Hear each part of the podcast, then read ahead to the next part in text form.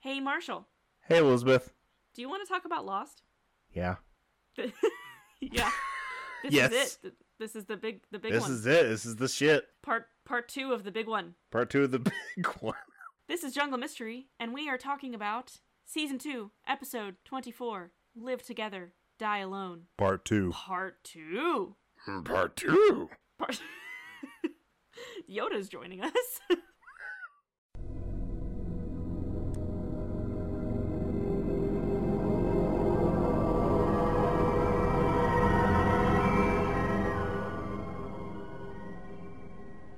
Part two, holy shit. We're gonna learn more about Desmond. So, yeah, you've been wanting this all season, right? There were a couple times throughout the season where you were like, ooh, I wonder if this one's gonna be an episode about how Desmond got to be in the hatch. And I was like, not yet. yeah, I was wanting a Desmond episode for a while, and we got it. I well, was we so got two happy of them back for to back. you.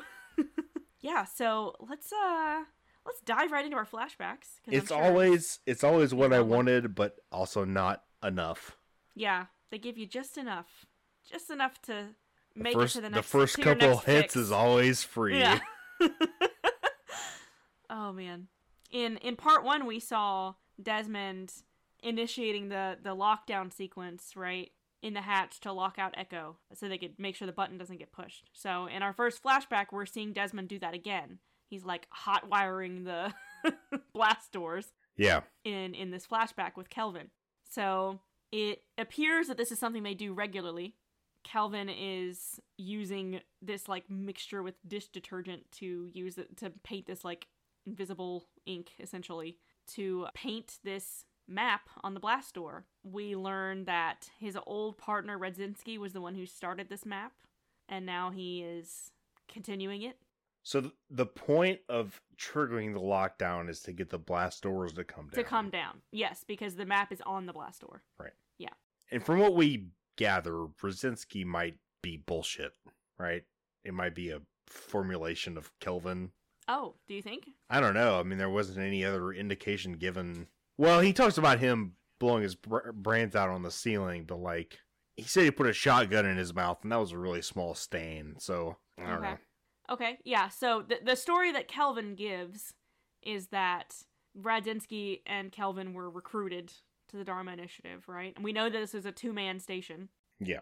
So we we learn here that Kelvin was actually recruited. He's not like not like Desmond, where he washed up on the beach and was dragged into the hatch and is just part of it now. He signed up for the Dharma Initiative because he was disillusioned with the military and everything, and uh, Yeah. so he wanted wanted to do better and namaste and all that crap, right? yeah. That that's such a that's such a weak explanation. I uh, look forward to getting more detail on that because Okay. it, it was a very easy answer, and there are no easy answers. you mean an easy answer to how he's there? Yeah. Okay. Just like Yeah. Oh yeah, I didn't. I didn't like being a CIA handler, so I decided to sign up with the Dharma Initiative. What does that mean? How do you find out about this? You didn't Google it. well, yeah. I, I there wasn't a Craigslist. You didn't find a Craigslist ad. You know? Did you see a flyer on a telephone pole and you pulled one of the little tags off that had a phone number on it? I don't. I doubt. I doubt it. Okay. Okay. Do you think that he was recruited on island? Like, do you think that he ended up on the island in a way similar to Desmond, and then was just kind of like, No, I Sucked think he into the was whole thing? recruited via the normal uh, paramilitary way, like Oh, okay, through okay. contacts. okay, Right, because he wasn't he wasn't delineated as an actual military person in this in the Saeed episodes. He was like operating outside of standard ROE for the military, right? sure, yeah, Because he he wasn't wearing a uniform. He was just a guy. I mean, it's kind of like the like the people who were- right. But who he was in the- still he, he was still working with the military and doing right. But it's like it's like horrible things that he regretted. right. But have you s- have you seen the Bourne movies? Yeah. It's like it's like that is Yeah. what I kind of uh, imagine. It's That- like okay, yeah, sure. he's working for the military, but it's not it's not in a sanctioned way. Like they can uh, immediately erase his existence if they decide to. Yeah. Okay. So you think that's what happened? Yeah, I think it, it's easy, it would have been easy to shuffle him off somewhere else if they wanted to. Okay. Well, regardless, his his story is that he says he he left, you know, because men followed my orders, right? Yeah. He he regrets what he did with the army. Yeah, Desmond was court martialed because he didn't follow orders. Follow orders. And he yeah. left the military because men followed and his followed orders. my- yeah, right. So it's kind of I can't I guess really discuss much about how long we think Kelvin has been in the hatch, but I'll tell you it's been a while. That tracks that tracks with our understanding of Saeed. yeah, yeah, at least I can say safely that he has probably been if he went straight from military to Dharma initiative as he suggests, probably like early 90s and then we know that Desmond crashed on the island in 2001. So Kelvin has potentially been in this hatch for 10 years. Approaching and we a don't decade. know we don't know when Radzinski died. I- If if if we think Radzinski was if he ever was real. a real ass person. if he was ever real. Did, so Kelvin has either been in this hatch alone for 10 years or a little bit of it was with someone else, but then the rest of it has been alone. So when we first met Desmond, he had been alone in the hatch for 40 days and was fucking crazy. Kelvin's been alone in there for a lot longer than that. Yeah. So, oof, yeah. Kelvin uh, regularly is leaving leaving the hatch and he's not letting Desmond leave. At this point, Desmond's been down there for 2 years and has not been outside God. and Kelvin is not letting him go out. So, uh, jeez. I-, I can't imagine like how it's been 2 years and he hasn't gone outside. You know what I, mean? Like I, I- that's that's unfathomable. how I mean, I- I guess last episode we were told by Charles Widmore that Desmond is a coward, but my god, how weak is your willpower? you wouldn't just decide on your own like fuck this, I'm going to see what's outside, you know what I mean? Yeah, In 2 I don't know. years? Oh god. In, in our next flashback, the alarm is going off while it, it seems to be Calvin's turn. You know, Desmond is sleeping, but he's woken up by the alarm going off. Calvin's not there. He is drunk in the little service access tunnel underneath the room and he's singing did you hear what he was singing No. i had to look it up he he is singing the iraqi national anthem or, No Oh, shit. or what was the iraqi national anthem at, at this time Interesting. so he's drunk he's singing the iraqi anthem and he's playing with the failsafe key Holy shit. so again this guy's fucked up about what he did right what what he used to do Yeah. So he tells Desmond about the key. He says, This is the only way out. Turn the key and it all goes away. Desmond asks about the incident. Kelvin says there was a leak in this magnetic energy. Now the charge builds up. Every time we push the button, it discharges before it gets too big. So that's the conclusion that we had drawn, right? Right. in, in previous episodes pretty much came to that conclusion on our own. Desmond says, then why make us do it if we can just, you know, blow the whole thing up? And he says, here's the real question Do you have the courage to take your finger out of the dam and blow the whole thing up instead? Yeah, It's all about that. It's all about that ultimatum. Yep, exactly. It's all about the end end result, not the the immediate end result. Right. So this has been this was about year year 2, I guess, in the hatch. Our next flash is the day of our plane crash. Yeah. so it's been an, that it's w- been that another we- year. that we learn at the end of the episode. Yeah, yeah. It's been another year now.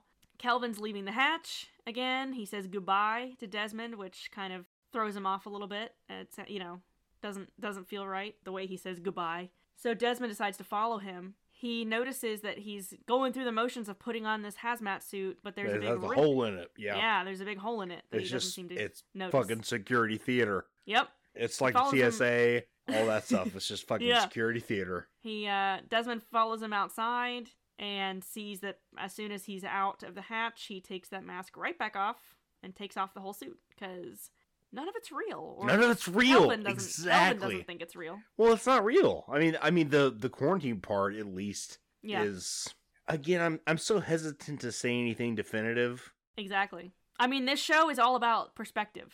Right. Like Kelvin It's doesn't think it's clearly- real. That doesn't mean it's not real. it's clearly at this point it's not. It, it doesn't uh, impact in either of them in a way that's apparent to the viewer. I'll say that to be as at, to hedge my bets as close as possible. It doesn't Right. seem to affect them Right. breathing Not- the not in a air way that we- outside the hatch. Yeah. Not in a way that we have seen. Correct. Um, but we don't even know what this sickness is supposed to be. Right. We don't know. We don't know what the symptoms. We Right, know we- that they've both been driven mad by the hatch. Could that also be the sickness, though? Right. Uh, just the, the results of an experiment. Right. Not even, uh, co- it's not contagious. It's just side effects. Yeah. Uh, so Desmond follows him all the way to this secluded little cove where he has hidden Desmond's boat.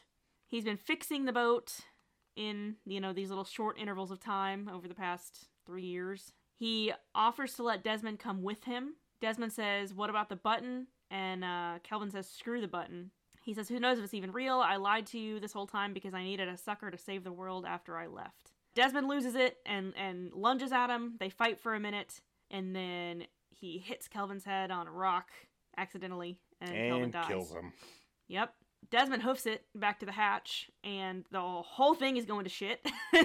he has missed pushing the button. He's trying to push it over and over again. It keeps getting rejected and rejected and rejected, and then suddenly everything resets and the numbers are accepted and everything's back to normal. So was it that he was mistyping the numbers or they weren't taking the numbers? It is. h- Uh, I don't think that he was mistyping the numbers. Because when they show the quick shots of the screen, like the first time they show a, sh- a shot of the screen after, so it's it's after it starts when shit hits a fan and he's typing. Yeah. It shows only like the first three. Yeah. So I was kind of confused as to whether I was supposed to think he's fucking it up when he's trying to type it in, and that's what's prolonging it, or he has to type it in in a specific uh, interval. Um, let me see. Hold on one second. But let me verify. Yeah, okay. So he is he's struggling to input the numbers correctly.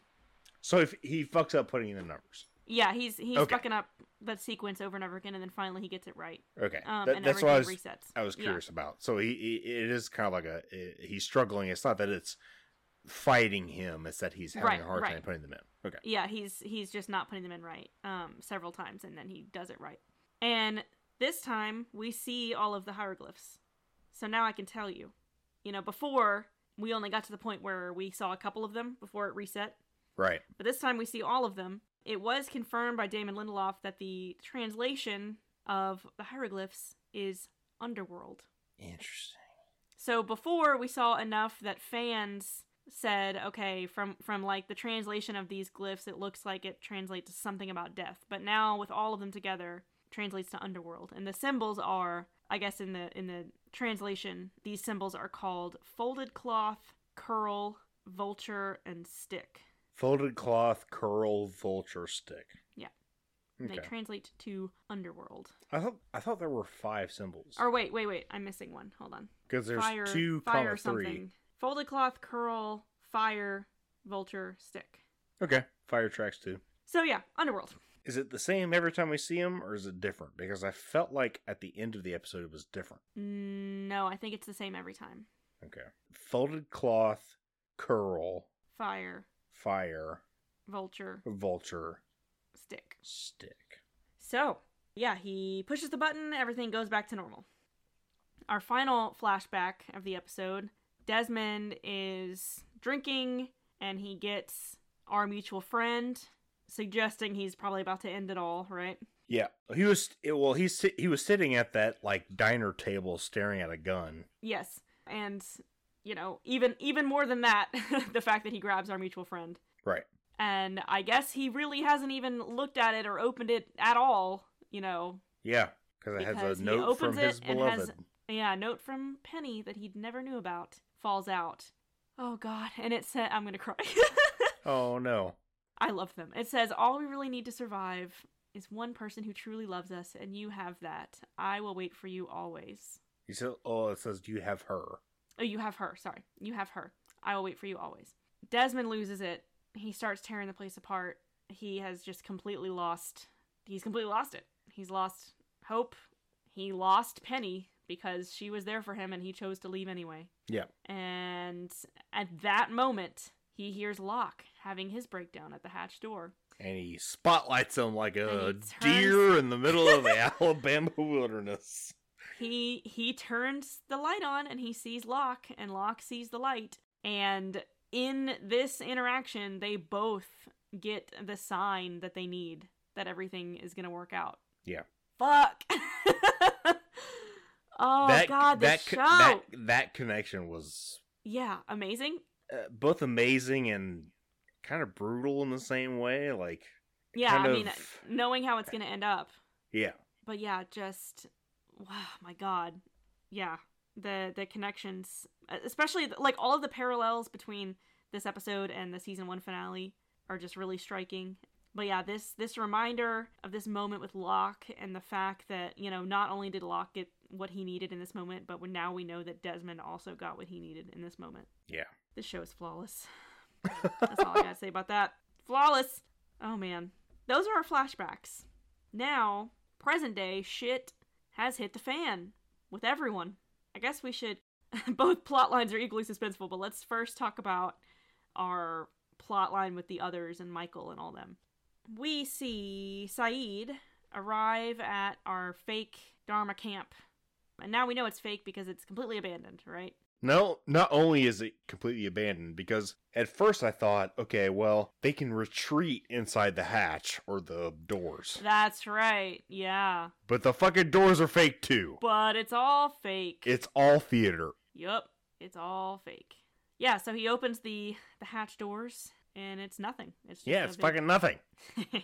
It's just more Did that rocks. make you mad? Did that make you mad? Yeah, That it made me wasn't fucking mad. like- where are they coming from?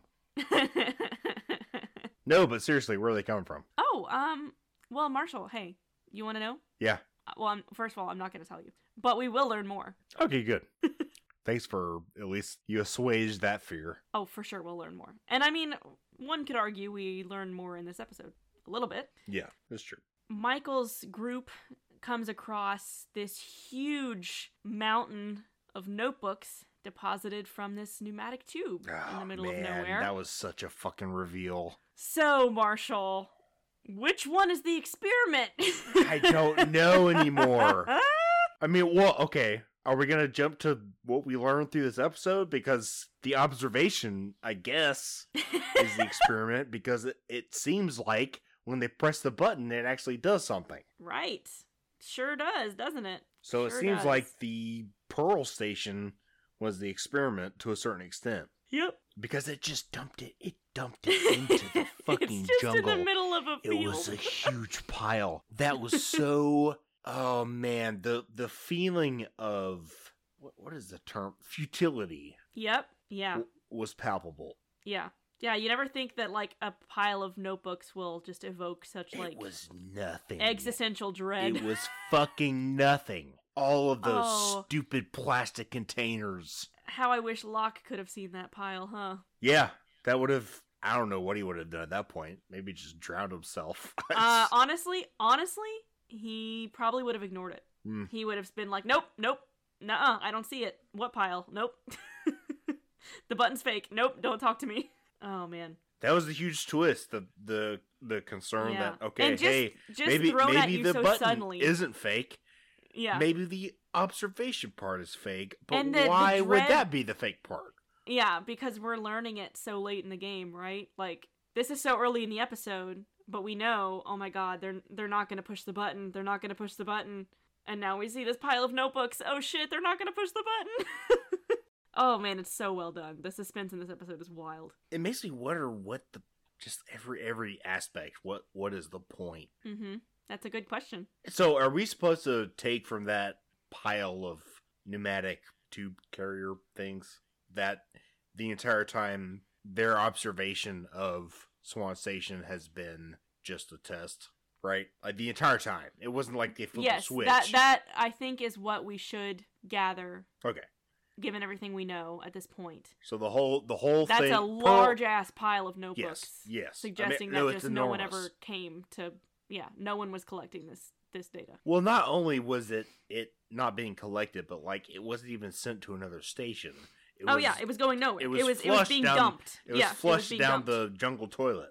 this is just a landfill basically So the entire existence of Pearl Station is the actual test, at least from what we know. from what we know yeah exactly that's Okay. that is the horrible realization that that we should get from this pile of this mountain of notebooks in the middle of nowhere God, the that, pneumatic tube to nowhere that was gut wrenching yeah, crushing. I would say. Yeah. So we have another realization. Saeed has has lit the fire to send up the black smoke like he said he would, and it is very far away from our group. Right. And Jack has the horrible realization that their plan is not going to work because Michael is taking them somewhere else. Yep. He fucking tricked him again. Yeah. He had a backup, I guess. Well, he I, he was just never taking them back to that camp. I think his he was just following his instructions, which were probably. Oh, just you don't walk think he in had this like an direction. alternate? No, I don't think it was as intricate as all that. I think it was just they told him go here, and the place they told him to go was not the same place that he came from. I thought I thought they they were like, okay, go here, but if they find out, go here. No, I, I really don't think it was that intricate on his part. I think he was always only taking them in that one direction because they probably realized something like this might happen, right? So they said, don't go back to where you came from, just in case anyone in your group catches on, right? But I don't think it was like a if this, then that situation. I think Right. So always they they just said, oh, follow these directions, you'll come Yeah. back here, but And- and in he was- reality, you won't. Right. He was more or less just blindly following their orders. So when Jack starts accusing him, he's genuinely just like, man, I don't know what you're talking about. I'm just going where they told me to go. Yeah, because he he legitimately looks like Confused. what the fuck Yeah. Yeah. when everybody's getting tranquilized. Yeah. Unclear. Because it, it, lo- it looks like they're being shocked. yeah, it looks like they're being tasered, but they're Like just getting tased, like yeah. a a, a Little little, dart. teeny tiny dart. Yeah. Maybe they have some kind of special compound that we don't know of. Yeah. Yeah. They hear the whispers and they're ambushed and they all get shot with these little darts. God, poor Hurley. Jack says to run and Hurley just cowers in place. And I relate to him very hard in that moment. Yeah. That's how I react in a crisis. Yeah, they all get shot with the little darts. They are brought to a dock. Did you see what it said on the dock? no, Did you see? You didn't? no, no, I did not. Oh, see. no. Oh, it was the Paula. It had the name Paula on it, Oh, as in the Paula ferry that we learned about. I didn't see that. No shit. Yeah. So there we go. Yeah, this is what uh, the hell? A, la- a landmark that we've heard about before the Paula ferry, uh, or at least the dock where the Paula ferry was or is. is Don't know. Don't know. Michael is standing free, but the rest of them are gagged and tied up. They're all, you know, the others are all in their costume makeup, but Kate says, We know that your beard is fake. Tom? Tom, yes! Oh, God, finally I can say his name. Tom. You know how hard it has been for me to not say Tom. so he's not Zeke. He's Tom. He's not Zeke, he's Tom. And Mrs. Clue says she knows your beard is fake, Tom. so the boat that we saw them use before, the boat pulls up and it's got who else but our But boy Billy Gill. Oh. Henry Gill. Billy Gill. Billy Gill. Billy Gill seems like he might be more important than I thought he was. um, Billy Gill certainly seems like he's the one in charge, doesn't he? He, at the very least, he seems like the intermediate Yeah. between these Whatever- people and something else. Yeah, whatever whatever faction, you know, that we might be seeing right now. But he Whatever- just shows up and it's Yeah, whatever everyone this looks at him with like reverence almost. Yeah, yeah. Whatever this level of of deception is, this level of the others, he is certainly in charge of this group. Now, we don't know how this relates to the Dharma Initiative or whatever. When he was in the hatch, he was talking about quote unquote the man in charge is a great man, but not but not a merciful one, right? Is that what he said? Yeah. So was he That was either all bullshit or there is someone above him that he is afraid of. But or certainly or he was jerking himself off. Well, right, right. That's what I mean. It's either all bullshit and he's talking about himself, or there is a true man in charge that is also in charge of him. But certainly the way he conducts himself in this scene and the way everyone reacts to him, he is the one in charge of this this group. He is uh he reminds me of Dick Cheney quite a bit. Whoa, I didn't expect you to say that. Really? Okay. Well, well, that's fair. Uh, he strikes Explain. me as oh, so he's like kind of unassuming. He's just kind of like a dumpy white guy, but all of a sudden he is in control on so many levels. But there's still implied that there is some kind of level above him, but we don't know if that's true or not. Just Yeah. like how Dick Cheney was vice president, but he actually ran the country for eight Yeah. years while fucking Bushy Jr. was was in there. That's really interesting that you say that.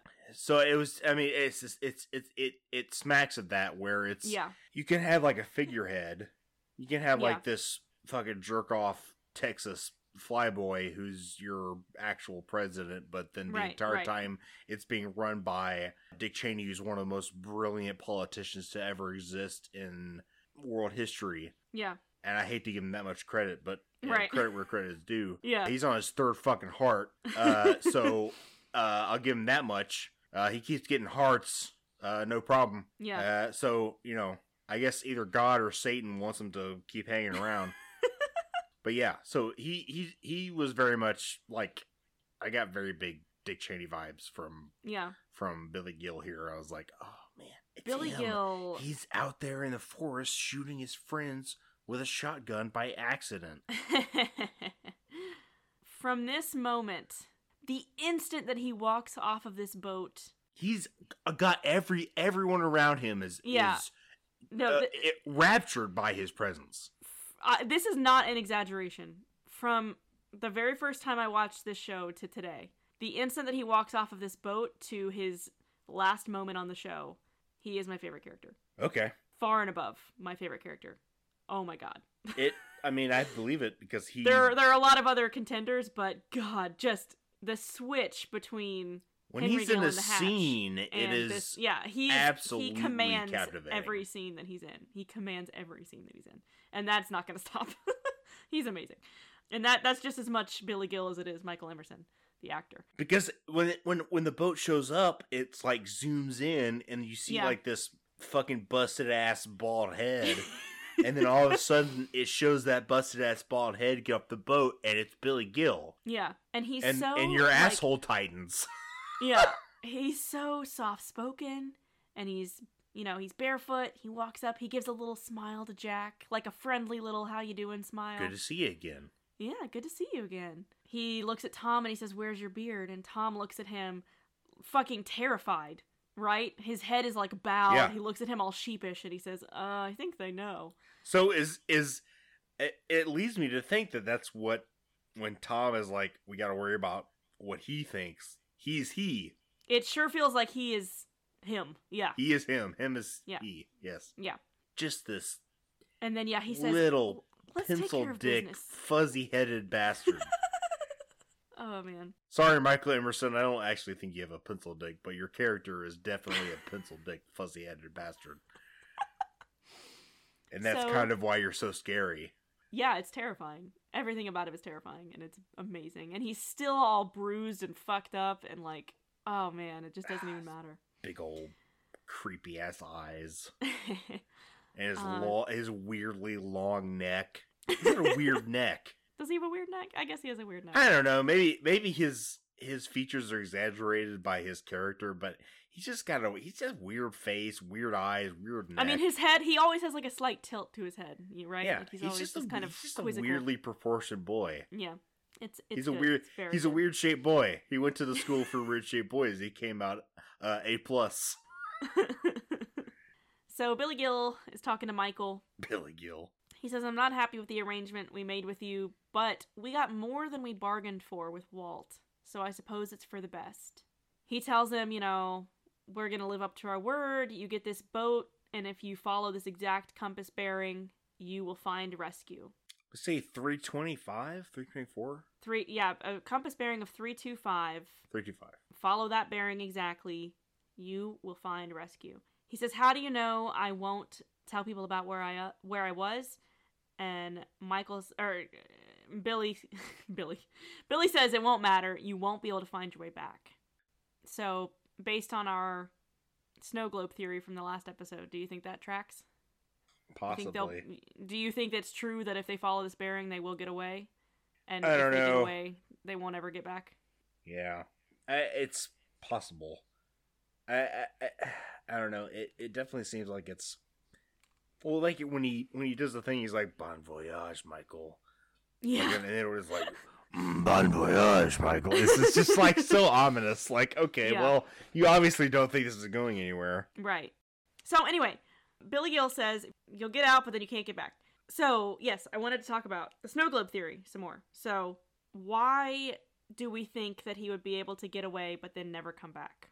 So if it's if we reach back to kind of what we talked about last time, uh, the concept of kind of different reference frames and being within or without uh, Newtonian physics versus uh, Einsteinian physics versus quantum mechanics, it's all very it's all relative. Which I don't know. It I I, I don't want to sound pretentious. What I'm trying to say is that like if the thing we're talking about is that this island, this place operates within its own reference frame, then Yeah. it's separate from everything else, even if it is on the same place or in the Right. same planet, right? Like Yeah. the the concept of gravity, the passage of time, that all is dependent upon relativity, right? So it's Yeah, yeah. it, it, it if it is something that once you enter it however you enter it you become detached from I- i mean like you, you know uh gps satellites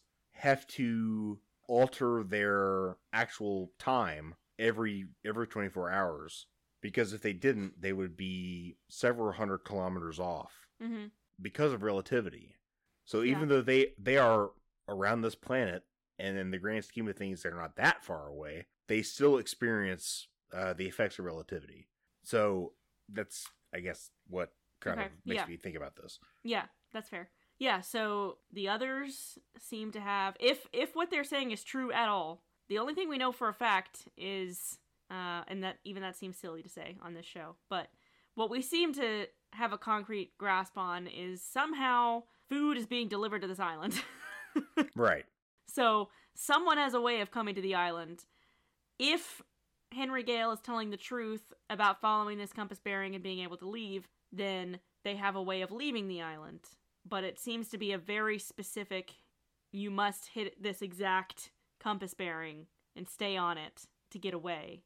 It's something they had to figure out, right? So they know how to leave, presumably how to come back, but no one else can without whatever knowledge they have, right? That Right. if if we're taking at face value that what And he's I, saying is and I don't think it's quite as simple as just like going that direction. okay. That would be way too simple for the show. I think. Yeah. I think Okay. there's there has to be something else in play. Maybe he's just sending Michael somewhere else. There will be some other step involved, maybe. Right. Well, I mean, we, we know that Desmond set off and sailed for two and a half weeks, which would be 20 days, give or take, Yeah. and ended up in the same place, which, unless he he did a three uh, 180 degree turn, wouldn't have happened unless something else is, ha- i- is happening in terms of the frame of reference of travel. Right. He says bon voyage, Michael. He says go 325. Right. So it, it either either that's a way to get out or he's just giving him a heading that Yeah. that is easy for him to come to Yeah. and it, it doesn't matter one way or another because there's Right. there's other things involved in escaping this frame of reference. Okay. Okay. One final thing before Michael goes. He asks, "Who are you people?" And Billy We're the good looks at- guys. Billy looks at Michael and says, "We're the good guys, Michael." What does that mean? What It does doesn't it mean, mean Marshall? anything. It doesn't mean anything. Oh. it maybe means everything. I don't But know. they're the good guys. We're the good guys. It makes perfect sense, right? They're the good guys. Yeah, okay. Walt and Michael are reunited on the boat and they drive off into the sunset. And uh, Michael makes some real awkward eye contact with Jack on the way out. yeah. I mean, it's not awkward. It's not it's not funny or awkward in any way. It is heart wrenching and horrible. If I was Jack, I would have been trying to make as many middle fingers as I could. handcuff I mean, he's hands. trying to do it with his eyes. it's just But like, even then, I mean, fuck as much as you. I as as much as I make fun of Matthew Fox's goofy face, it was a good bit of face acting because you no, see it- like I think it worked well in these last two episodes. yeah the the hatred, but also the like Betrayal, well, there's the betrayal, sadness. there's there's hatred, there's sadness, there's relief.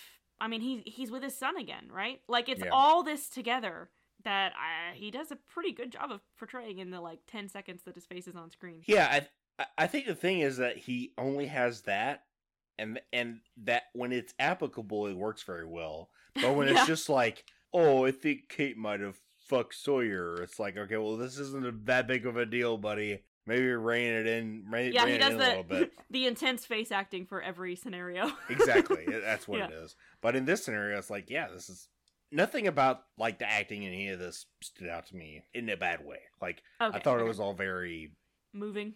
not adequate, but like good. Yeah. Like it it Yeah. it tracked. Everything tracked with everybody. Even though it was a little funny to see everyone's two front teeth over through the, gags. Yeah, I know, I know. I I know that's just kind of how human mouths work, but every like when Kate looked up, it was like, "Mm-hmm." it's like you fucking Rocky No, I and know what you Bullwinkle. I was like, I know all what right, you well, you could have.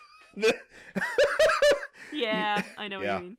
Mrs. Clue, Mrs. Clue cuts Hurley free, and she sends him back to his camp. yeah, She says, Your job is to tell the rest of your people that they can never come here. He says, What about my friends? And uh, Billy says, we're not gonna Your hurt him. friends are coming home Deal's with a us. deal. Yeah. Uh, yeah, he says, We're not going to hurt him, but he says, Your friends are coming home with us. What does that mean? oh, man. What does home mean? Yep. Your friends are coming home with us. So Hurley leaves. Because obviously, it's not that stupid door they all Nope. built. Oh, yeah. They're not, they're for sure, they're not going back to that little camp. I can tell you that much. That no, because the seems camp to was a be facade. thoroughly abandoned at this point. It's a Yeah. facade. I mean, it was all That- the whole thing was a facade. It was for Michael's benefit. And I thought, and that's the thing, it's like it, it subverts expectations because I thought, okay, well, the living on the beach is a facade, and then if they need to like go take a shit or take a shower or like get some antibiotics, they go into the hatch. But the, the hatch isn't even real. So the whole concept of being there is a facade. Yep. Yep. Exactly. They uh they're going home and it's not going to be there. What does that mean? They're going home. I don't want to go home with you Another- guys. yes, you do. Trust me. It's going to be fun. It's going to be fun. Well, right. I mean, like, I, if I wanted to learn more, but if I didn't want to be in a horrible mental and physical spot, I would like to go yeah. back to the beach. So Jack uh an- another bit of I think really compelling face acting, I guess if that's what you call it. Face acting The look that Jack and Kate give each other. as opposed to foot acting. What? uh, fuck off. I, I like this look, this silent exchange between Jack and Kate at the end of this. Like Jack's face is like, "I'm gonna get us out of this," right? Or or not even that, but just like the anger, like let's let's fuck this shit up, let's get out of here. You know what I mean? And Kate looks at him like, you know, I trust you, right? right. A lot of it has been their obnoxious relationship has been building to this, and Oh, This is like one moment where I was like, more. oh, this is a good moment where I'm Yeah, not like, I mean, you know. when they don't speak, their relationship is compelling. Oh, yeah. That's a good point. Oh, You are man. correct. When they don't speak, their relationship is compelling. Same with Sawyer. When he doesn't speak, his relationships with other people is compelling. so that was the others, Billy Gill, the man in charge. Let's talk about this other thing the whole not pushing the button issue. Yeah. See where this goes. The episode opens with Charlie taking Echo to find the dynamite. Echo's genius plan is to use the dynamite to blast open the blast doors, which is kind of the whole point of the blast doors. Just it just doesn't make a, a goddamn lick of sense. I mean, Echo, he's, he's gonna try it. my guy. Yeah. Charlie is desperately trying to get everybody to chill. He's like, hey, uh. Like Hey, when Lon, Charlie you is your guys just, voice like- of reason, you have yeah.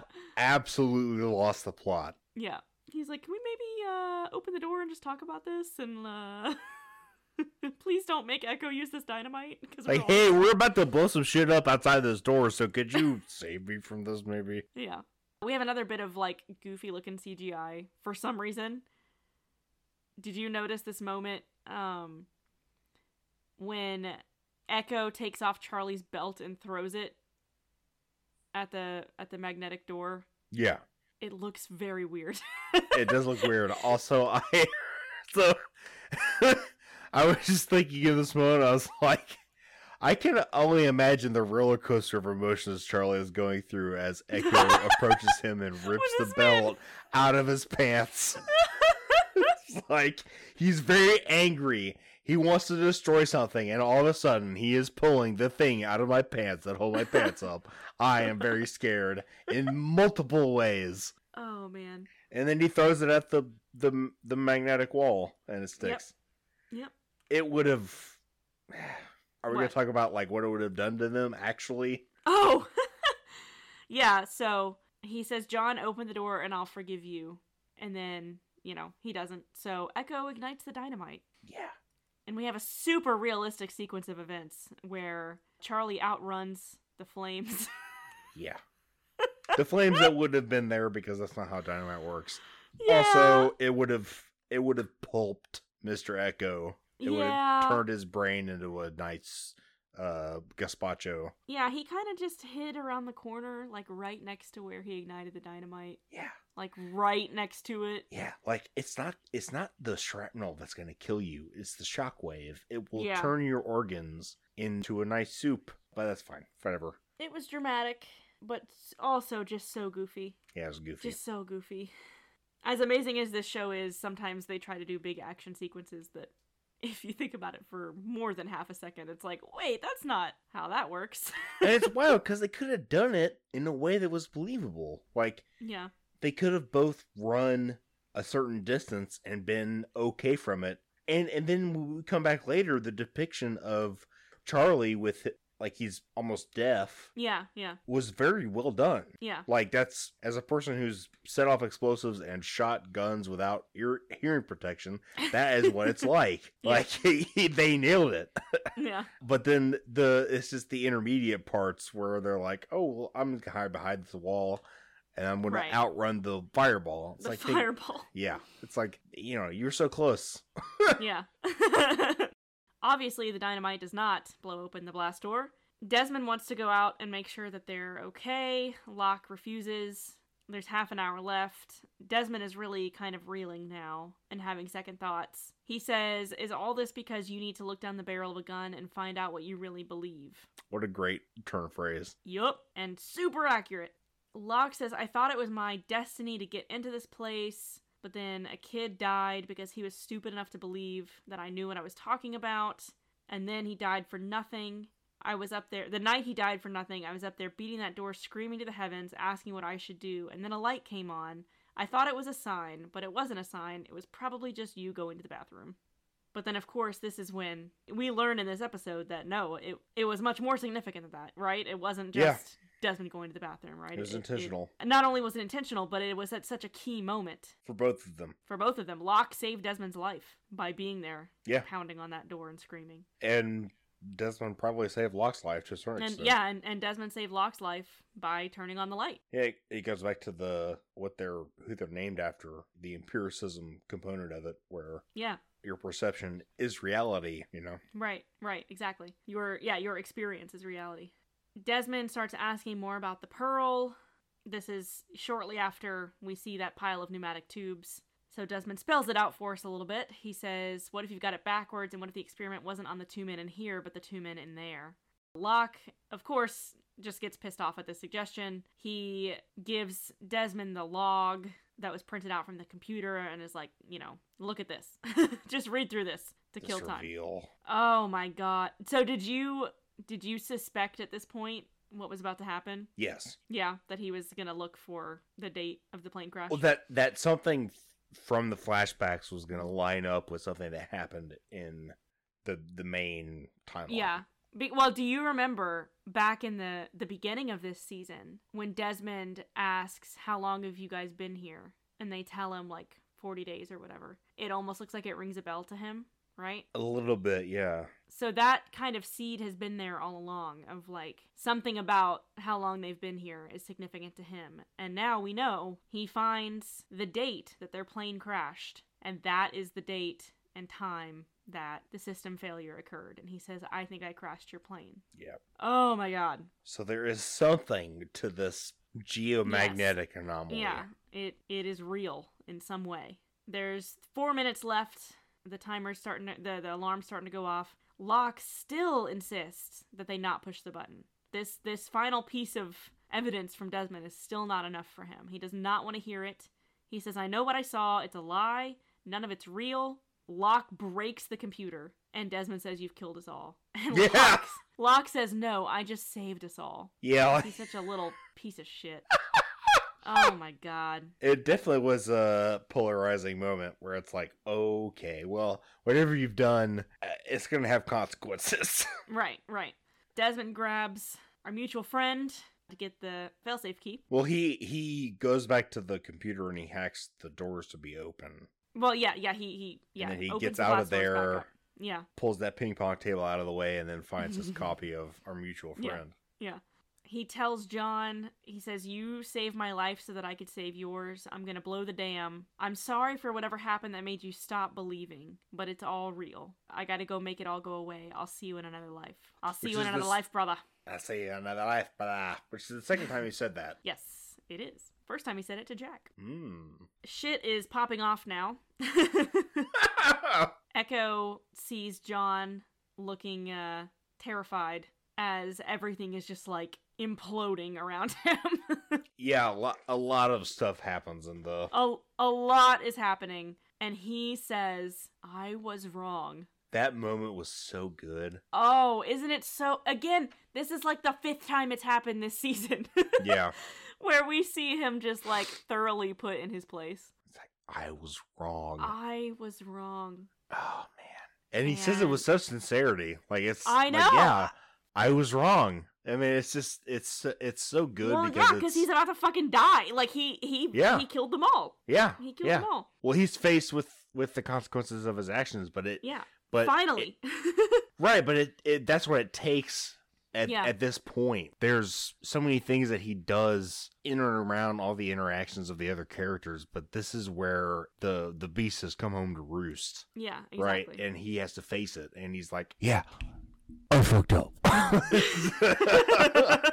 so Desmond turns the failsafe key. so good. And then what happens next is a wild sequence of events. Yeah, what what was that? Oh, What- Marshall, What I happened? can't I can't tell you that. Come on now. What actually happened? You can't you can't give me like a I little bit of a I tidbit of a can't. Uh, hint. I can tell you what we saw, which Oh, is there was a little a little bit of a crumb. we heard a crazy loud humming noise and then the sky turned purple. That wasn't even, I mean, a humming noise. The- I mean, it was like a trill kind of, uh, I don't even know, like a, it was like an earworm almost. Yeah, yeah, Very high pitched. Yeah. Uh, almost like a brown note, but not quite. yeah. And the sky turned white.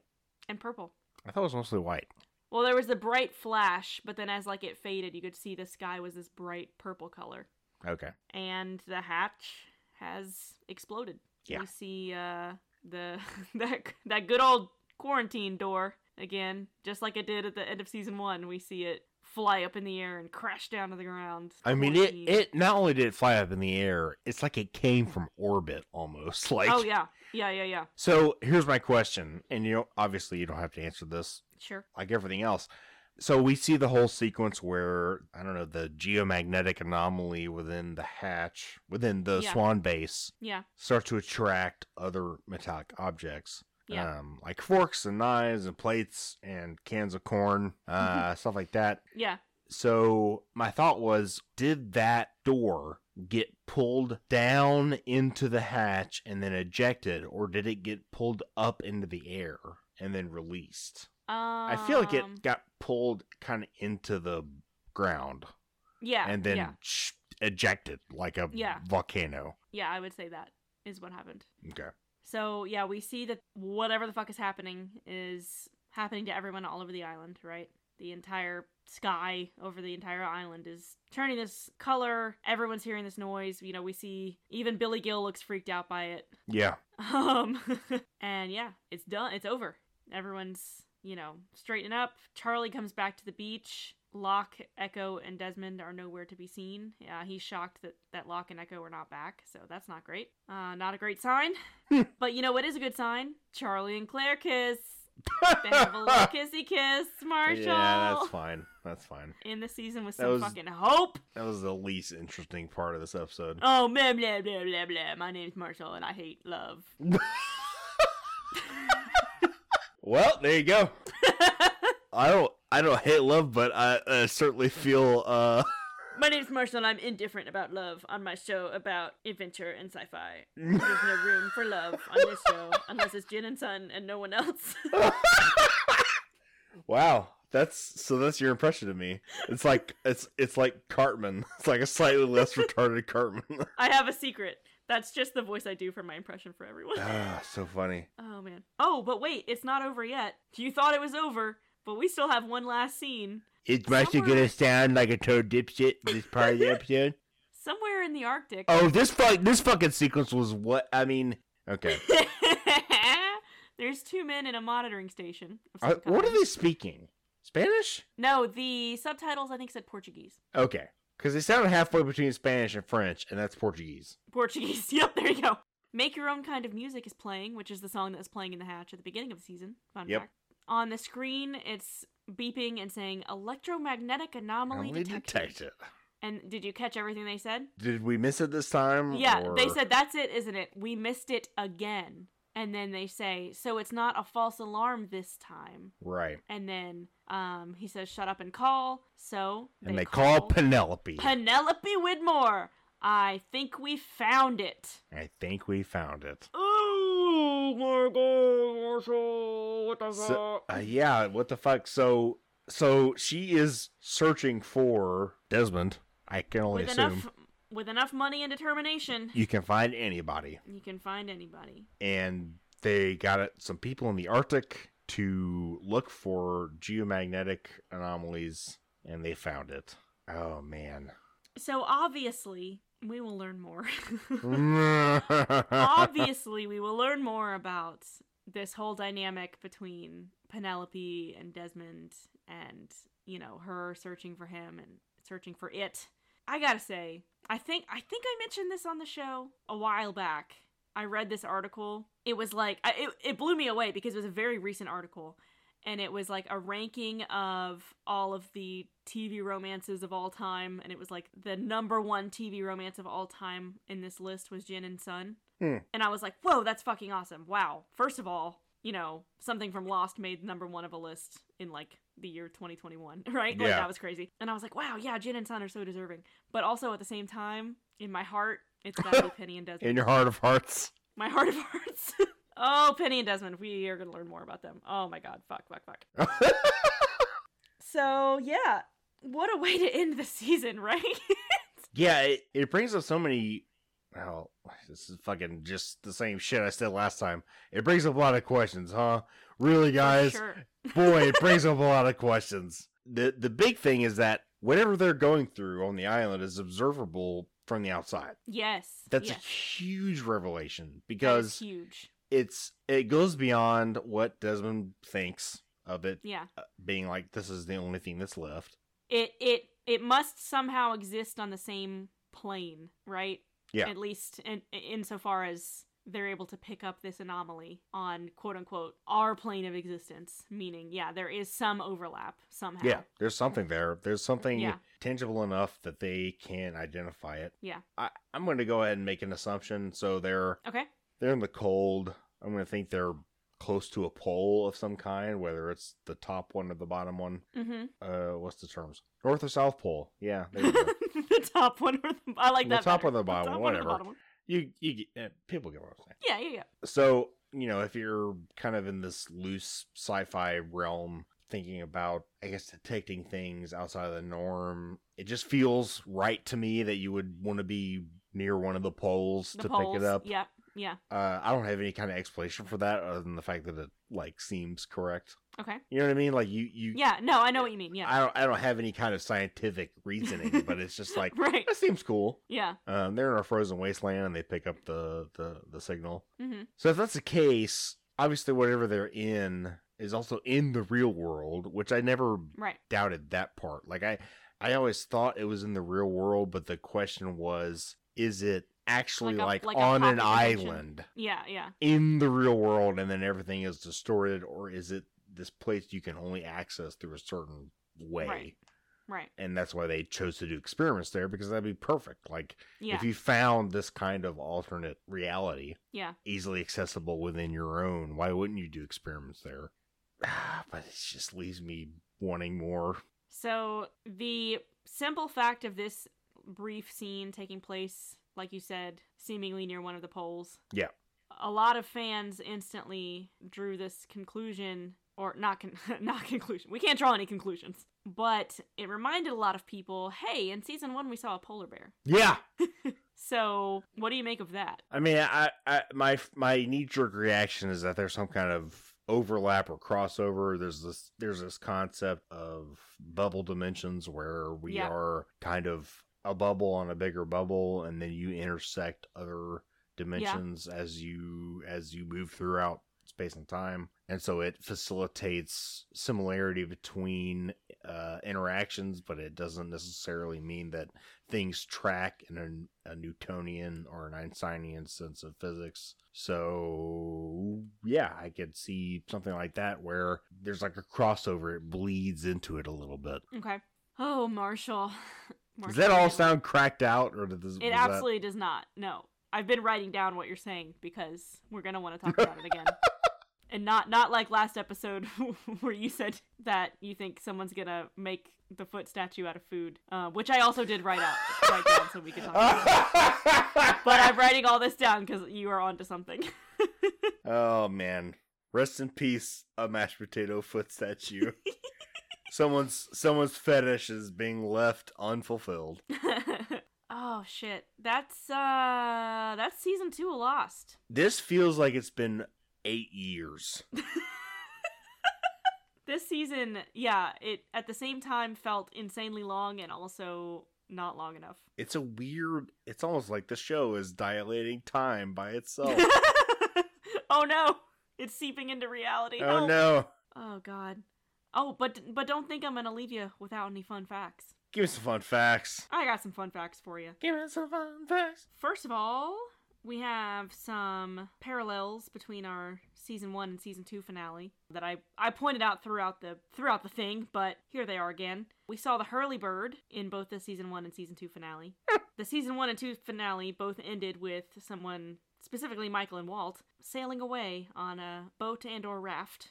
Interesting. Yeah. Both season finales involved using dynamite on the hatch, and both season finales involved the hatch door crashing to the ground with quarantine facing up in a dramatic fashion. Wow. I thought those were some interesting uh interesting parallels. The first, you know, first season finale was all about blowing open the hatch and this season was all about destroying the hatch. Yeah, I don't. uh It's hard to like parse all those extra things together outside of just the standard thoughts I have about Yeah. the episode. It makes sense, like they tie all that stuff together, but trying to reconcile it with the other stuff I've said is difficult. yeah. Oh, and and uh, my other fun fact I forgot. I meant to mention this earlier when I was going off about Penny and Desmond and how perfect they are. Penelope uh, i- in the Odyssey and the Iliad is the wife of Odysseus. That's right. So Penelope is kind of synonymous with like fidelity and, you know, her whole, at least, obviously we were just introduced to her, but her whole shtick seems to be that she's been waiting for Desmond all this time Right. and has never given up on him, just like Penelope in the Odyssey waited for Odysseus all those years and never gave up on him. And if that isn't perfect, That's really good. then That's I don't really know well what done. is. I can't like, oh, I can't even talk about Penny and Desmond without wanting to cry. They're so good. Um, yeah, I told you about the hieroglyphs uh, translating to underworld. Yeah. I think that's all I got. Oh my god, I don't want season two to be over yet. I know it's it's wild. The setup i- it's it's very subtle, but it it definitely tracks as you look at it more. But the comparison between David Hume and John Locke being empiricists, Mm-hmm. but from different, slightly different time periods, not super different. Not only different time periods, but different regions, right? Mm-hmm. Yeah. uh, during and post enlightenment was a huge change in in philosophical thinking but the idea of reality being based on your observations only Yeah. is just a great concept f- for these two characters it's yeah, it really is. so fucking fitting Yeah. because it's not just it, it, and it, this makes more sense now that you have uh, David Hume to kind of contrast it against, but it's not just a faith based approach because Right. it, it is super dependent upon what they see, each one of them. And that, man, I love that juxtaposition. It's, it uh, smells good. so I find this incredibly hard to believe because I never felt this way, like even for a minute, my first time watching the show. But for a lot of people, this finale was like too much. Too much? The end of this season for a not insignificant number of viewers was when the show started to become too complicated and they jumped ship. Interesting. So for a lot of people, season 3 kind of was a return to like more easily graspable concepts and then seasons 4 through 6 were just like this is too crazy, I can't handle it anymore. But for for a lot of people, yeah, season 2 was like the beginning of no, this is too much. I can't handle it. Which is just wild to me. I mean, there's a, there's a lot, but that's kind of the thing that's like I want to know more. yeah, and it's That's so like, like, the driver getting- of me watching it is the fact getting- that there's so much shit going on. into I, I I think it's just like the the mindset that you have going into the show because when this show first first came out it was just pitched as like an island survival show right and season Just one Jeff Probst and a bunch of his friends on an island. season one more or less when you know there were supernatural elements in it but more or less it was just about this group of people surviving on the island right and then season two we start to get real existential about it There was the fucking just- smoke monster in the first season. I don't know yeah how. no i'm i mean there there are elements yes in the first season that go beyond just island survival but it's a much more simple and much more linear show and then season two we're already starting to get a little bit more abstract so a lot of people there's a lot of debate over whether season two is better than season one or vice versa so for me i feel like a lot of people who were watching this show knowing absolutely nothing about it probably think that season one is the all-time best and then it shit just gets crazy after that. But it's like if you go into the show already knowing that you're in for a wild ride, I think that season two is way better than season one. I'm way better is maybe a little harsh because season one's very good, but I think that season two is better than season one personally. So now that you've seen both all the way through, where do you rank them? Do you, did you I think one season was- two overall is better. Yeah, My big conflict is that in season one, the show was a lot simpler. yeah, so that when they introduced these concepts in the finale, it was a big impact. Yeah. Whereas I'm not saying that what happened in season two finale w- wasn't a big impact, but the fact that I'm already kind of always thinking about the most wild shit possible, yeah. maybe You're a little desensitized to the twists, maybe. right. Yeah.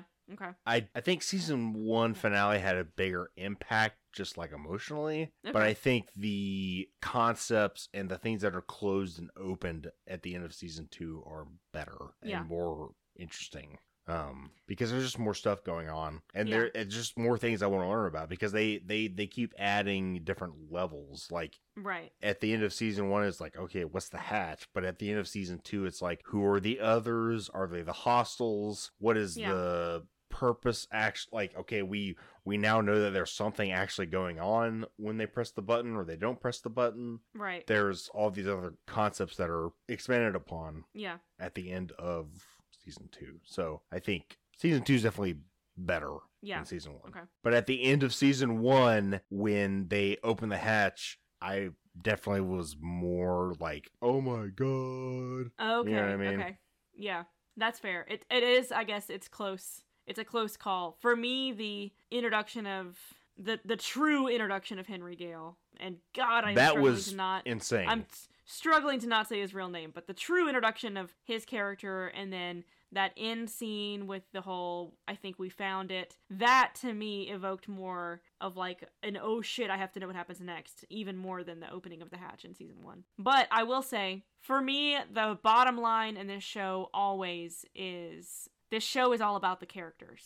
yeah, So for me, the show can only get better and better and better because we are learning more about the characters in every episode and they are the heart of this show and the insane strength of this show is how amazingly fleshed out the characters are.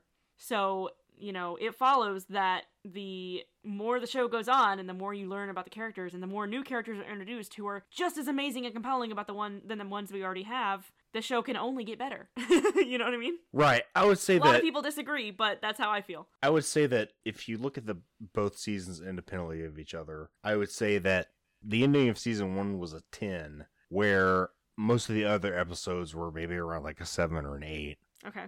at the end of season two was a 10 where most of the episodes preceding it were like a nine and a half Okay. Yeah.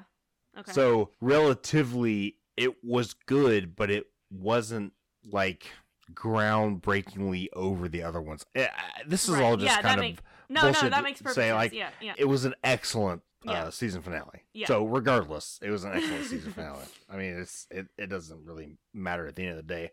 It was very good, and it makes it still makes me want to watch more of it. So I, it, it accomplishes the task yeah. that they set out to do, even though the show isn't serialized on the television anymore. Like I still want to watch it. Well, we you had the proper reaction to this finale. So, good news everybody. We're going to keep going. Yeah, if I hadn't had the proper reaction, we would have ended the show. no, I wouldn't let you stop. She would have sent me a, ho- a horse head in the mail. It's like you're done. You don't No. get it. we're done when I say we're done. Oh boy, we're not done. that's so, legitimately was that- frightening. was that threatening? Yeah, it was. Good job. we are going to come back for season three. We are probably going to take a little bit of a break, but not too long. I didn't have another kid this time, so not as long. Not as long as the break between season one and season two. But we will take a little bit of a break. But you can still reach out to us on social media because I will definitely still be interacting with those. We're on Twitter at Jungle Mystery. We're on Instagram at Jungle Mystery Pod. And we're on Gmail, junglemysterypod at gmail.com. And it's true that I don't post very often, but seriously, if you reach out and message us, I will message you back in a heartbeat because I would love to talk about Lost. Yes, we are open for conversation, and by we I mean Elizabeth because she runs that part of it. Uh, you can find our podcast on Spotify, on Anchor, where we publish the podcast. You can find us on Google Podcasts, Apple Podcasts, Stitcher, and some other places. Uh, The majority of people seem to be listening to us on Spotify. okay. like 85%.